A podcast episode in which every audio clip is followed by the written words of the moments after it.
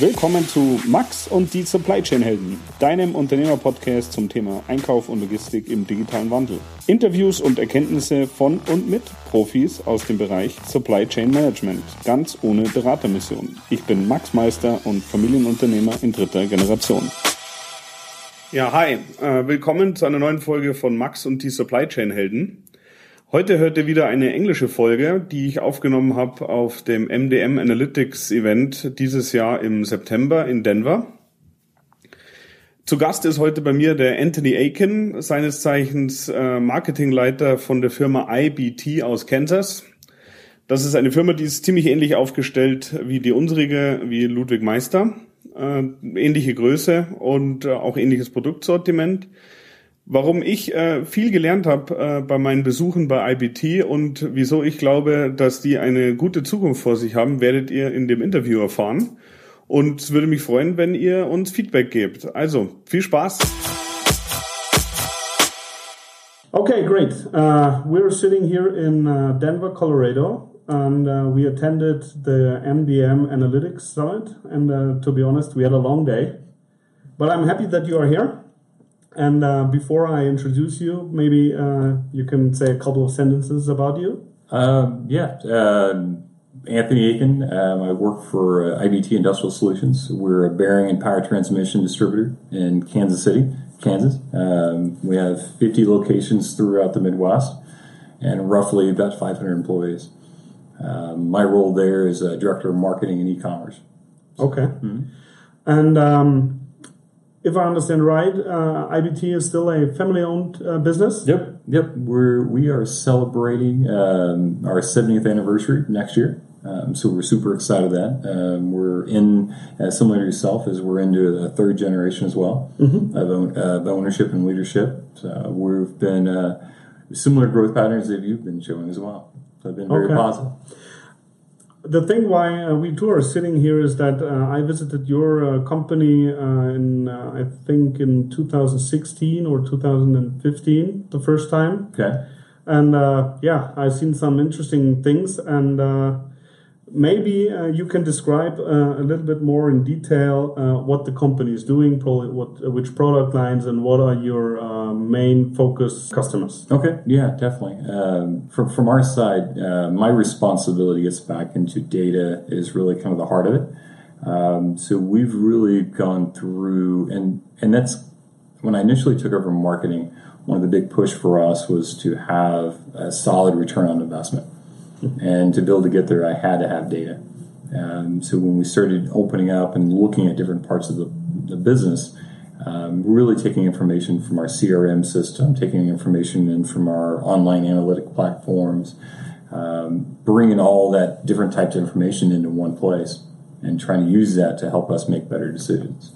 Um, so really, you start looking into customer segmentation, um, understanding what part of the process they're in, um, for us, um, we are a bearing and power transmission, so uh, SKF, Baldor, Dodge are some of the key players there, and we represent um, just over 2,000 different manufacturers, mm-hmm. and our customer base is roughly 6,000 to 7,000 annually.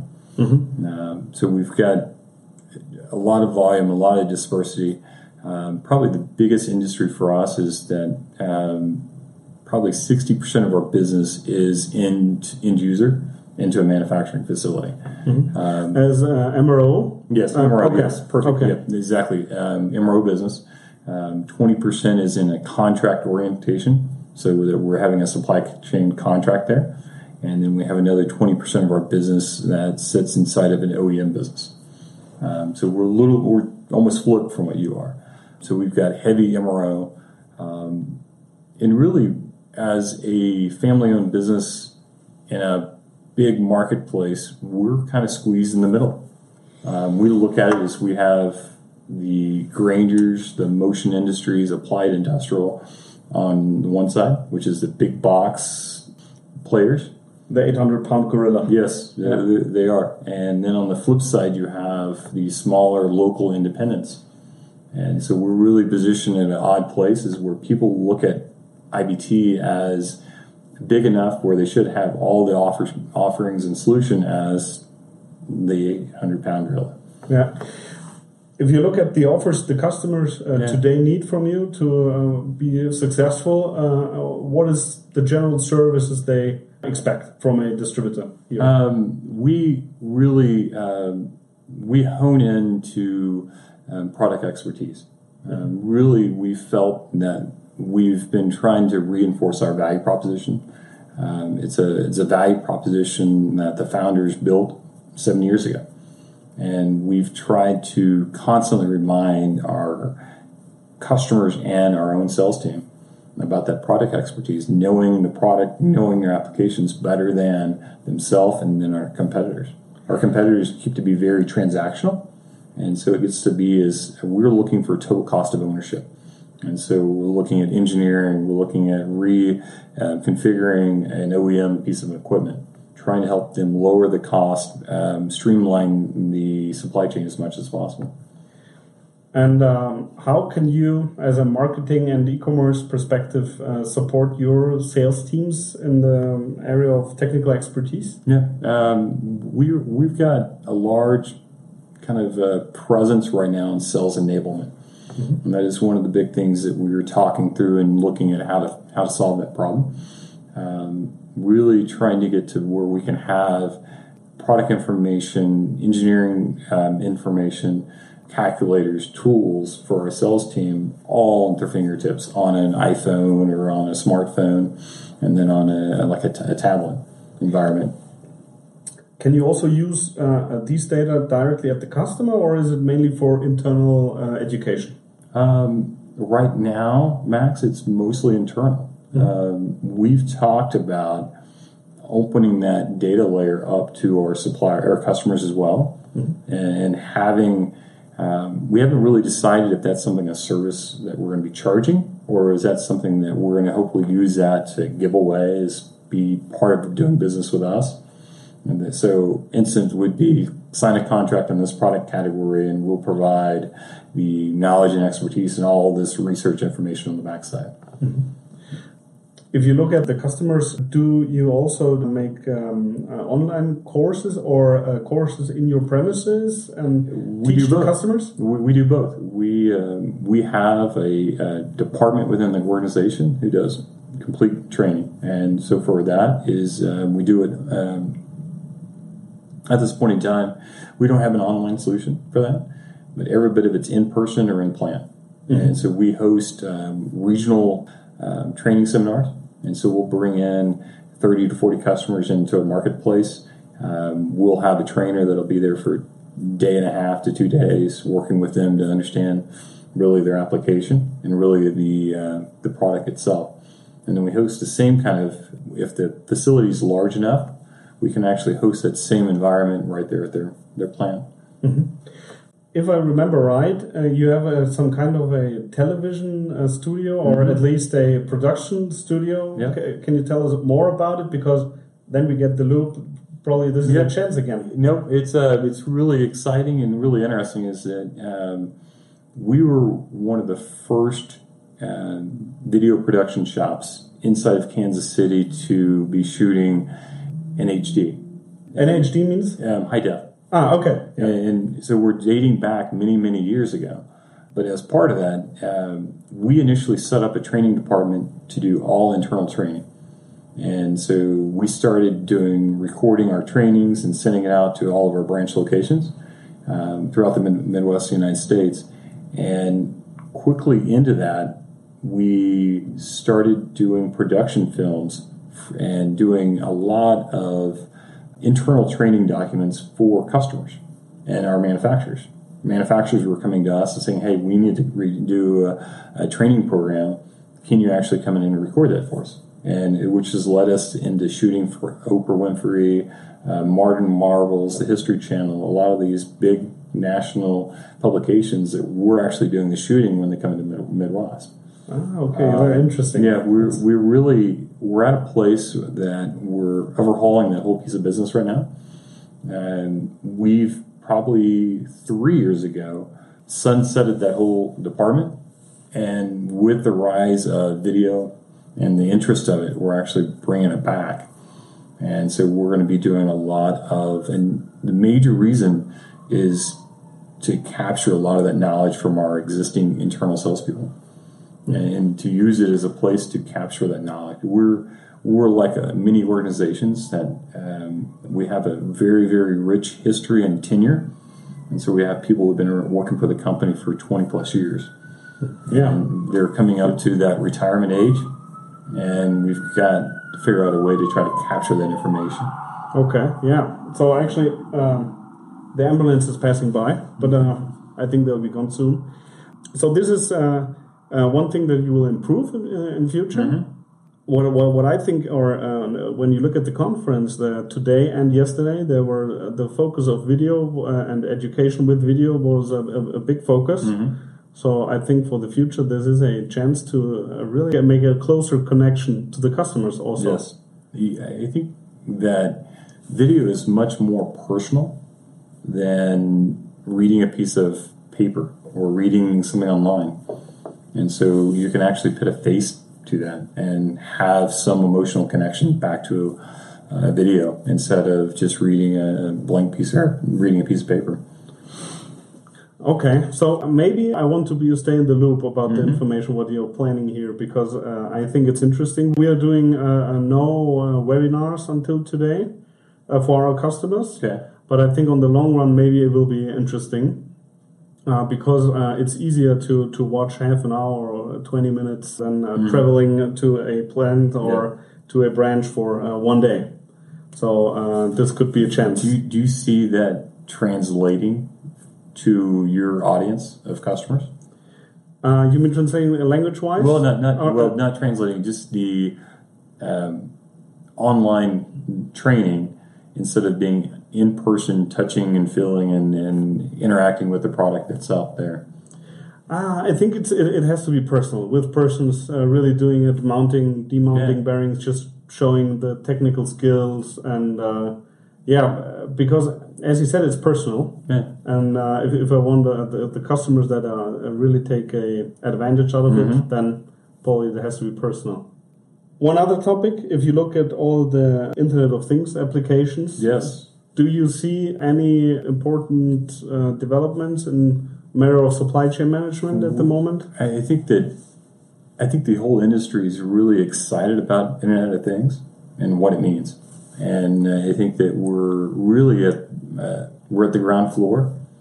That we have a growing number of our manufacturers are producing and building equipment who have sensors on them, and so you're going to walk into a manufacturing facility, and you're going to have sensors everywhere, and none of them hardly talking, and you have all these different disparate systems. Do you have suppliers where you already are in discussions about trying an approach together? We we have relationships, and, and we've talked as the um, SKFs and um, Sch- Schaeffler and a couple of the other Dodge, um, Rexnord uh, that we've worked with, and actually we implement their programs for. Mm-hmm. But what we find is that some of these facilities that you're going to have multiple different platforms out there, and trying to centralize all that information, actually be talking to each other. And then there's the big question of who owns that data now. Does Yeah. the manufacturer who's broadcasting or does it the customer? Mm-hmm. And who where does that information reside? Yeah, I think this is the biggest uh, structural problem that uh, you will have uh, certain different islands and uh, nobody is able to really connect it. Yeah. And um, uh, until today, I haven't really seen a good solution. But uh, to be honest, um, I'm not a professional in that area, but I'm interested in what's up, reading, watching, and yeah, Well, there's not a common language there yet. yeah, I mean, there, there's every manufacturer has their own program, and there's no common API between them at this point in time or governance to how they're talking. And so, if, if somebody's going to be out there, I mean, there has to be other people thinking the same thing of how do they centralize that, um, because what that leads to for us, I mean, as a as a distributor or as a manufacturer, we can be seeing that firsthand information where a bearing's about to be failing. yeah. And then it's you're triggering your supply chain. Okay, I need to make sure to have a part ready for them. And uh, you, you don't have to have uh, condition monitoring in a very high sophisticated way. Sometimes it's only the temperature, Mm-hmm. and uh, you, you have a couple of things uh, you, you have to watch the development. If it's getting higher, lower pressure, temperature, and things like this. Uh, I think on the long run, it's uh, interesting for many production facilities. Probably there will be a, a central system, but until today, I haven't. Uh, yeah, I didn't find a good solution. So yeah, and I we've done we've investigated and we've even talked from a perspective that um, trying to find somebody who's out there and developing something. But at this point in time, it's going to be an arms race to who can get it first. Yeah. And um, so we're, we're really intrigued to see the different platforms that are coming out there and how they all talk to each other. Yeah, so interesting topic where uh, uh, it's important, I think, to stay on track and uh, be always updated. Mm-hmm. Until today, I didn't find a big or a good solution, but probably in uh, six months from now, mm-hmm. there is an interesting uh, opportunity. I have one, one, one last topic. Uh, yeah. You were mentioning that you have 50 branches about. Mm-hmm. In which area? we are we are central in our corporate headquarters in Kansas City and so that's Kansas, um, and then we have Missouri, we have Oklahoma, mm-hmm. we have Arkansas, we have Texas, um, we have Arizona, we have Tennessee, we have Illinois, we have um, who am I missing? Nebraska, okay, yeah. and Iowa. Okay, so a, that's a a big local spread. Yes, uh, it's the heart of the United States. Yeah. Do you see any differences in the needs of the customers in different areas? Um, we, I'm not going to say the different needs. Um, what I've seen, and for, for us, is our branches that are highly successful are in smaller to mid sized marketplaces. Our more profitable and more successful locations are in those smaller communities where relationships still matter. Mm-hmm. So the personal relationship. Yep. And uh, so our sales team and our people are just a fabric of the community. Mm-hmm. And so it's still a, that, a big relationship, and pricing is part of it, but it's not the only thing. And when we walk into the, some of the big cities, it becomes very heavily commoditized. So you take this into consideration when you think about value proposition. So mm-hmm. you're saying that smaller markets, you have a uh, teams with uh, people that connect, that mm-hmm. are uh, happy to invest the time, even sometimes Friday evening or. Mm-hmm. that that's a great observation. I mean, that, that I, I'm not sure how much of that goes into our hiring process, but it definitely could be something that be thinking through as we go through there. We've stayed pretty standard with our value proposition mm-hmm. because we've been very um, diligent and trying to stay true to that because we feel that we're, we're, we're becoming in a heavily commoditized marketplace with more and more competitors everywhere, um, online and offline. And as with within that, uh, we feel that's one of the things that we have in our favor is to, to make those connections yeah. and then to be able to help people walk through problems. And when a lot of our competitors are not willing to spend the time. And so mm-hmm. we have a um, higher touch sales process than most of our competitors. I think in the modern world, uh, this is uh, one approach that is uh, still successful. Mm-hmm. It's the same with us.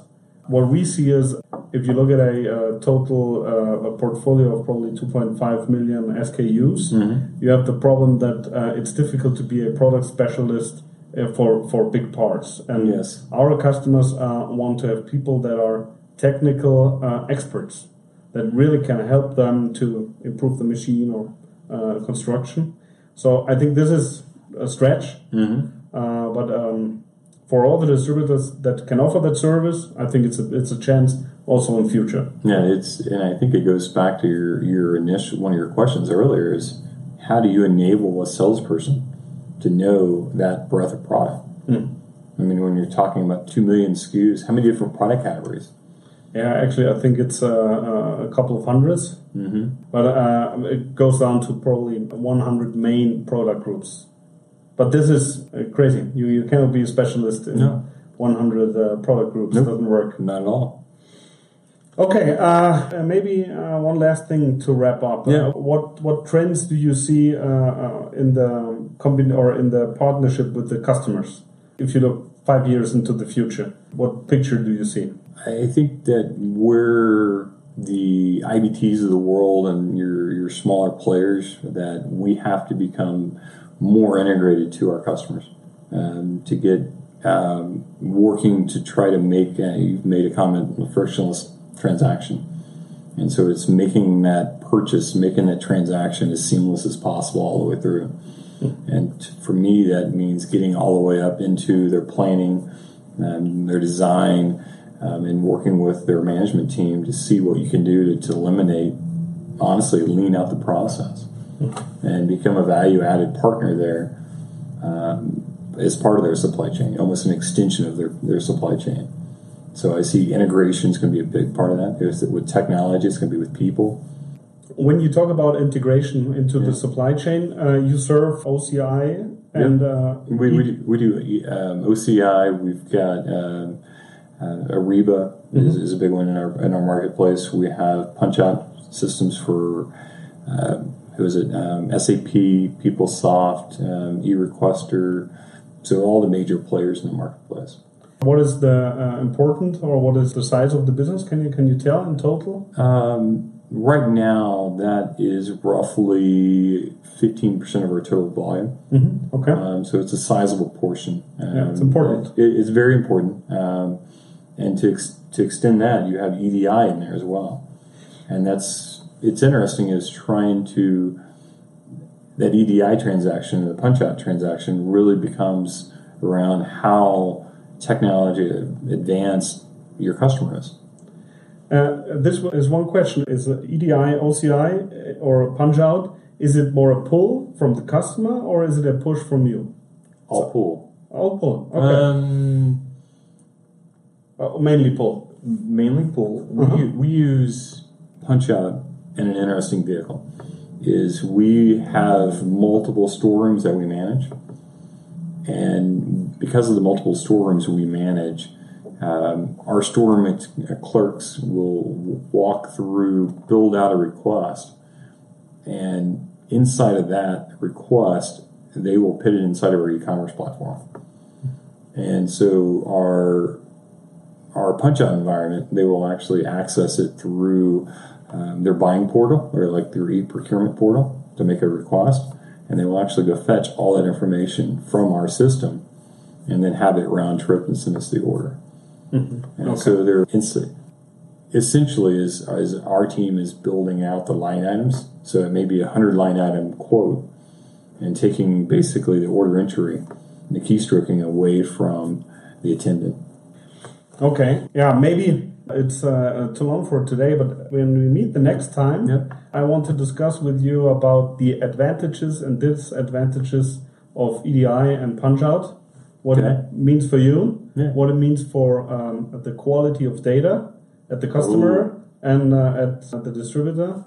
And uh, this could be, I think, interesting uh, discussion. In the EDI conversations between the two different organizations, you have a higher level of OEM business than we do. Mm-hmm. Right. And I, I would tend to suspect OEMs have capabilities and Kanban schedules to build a yeah. release from. Yeah. We, we have this also with MRO customers, okay. uh, but the process is very long because you have to get all the pricing right. And uh, an EDI order with the more wrong price is not a real EDI order because uh, you, you, have to touch it manually, you have yeah. to look, you have to call. So uh, there's a lot of uh, master data homework to do. Mm, yes. So sometimes I think that's the advantage of an OCI catalog mm-hmm. because you have the leading system they're looking and then they're putting it into their system. But yeah, on the other hand, with uh, EDI, you can also have a very frictionless, uh, fast process with only working use yeah. in your system. But maybe we should uh, keep this for the next conversation. I don't Sounds know where great. where it will happen. So um, maybe your place. Yeah, actually, uh, you're invited, and uh, uh, give my greetings to Jeff. I will do. Whenever you plan a trip to Europe or Germany, please uh, stop over. We will come see you. Okay, uh, great having you. Uh, thank you for the time, and um, I think now we can enjoy at least uh, uh, one beer uh, at the bar. Hey, I, I, appreciate the invite. Enjoyed the conversation as always. It's always been very stimulating. So, just a, a, lot of new ideas and thoughts as we sit here and talk through um, what could help lead our business to accelerate it. So, appreciate okay. it. Okay, perfect.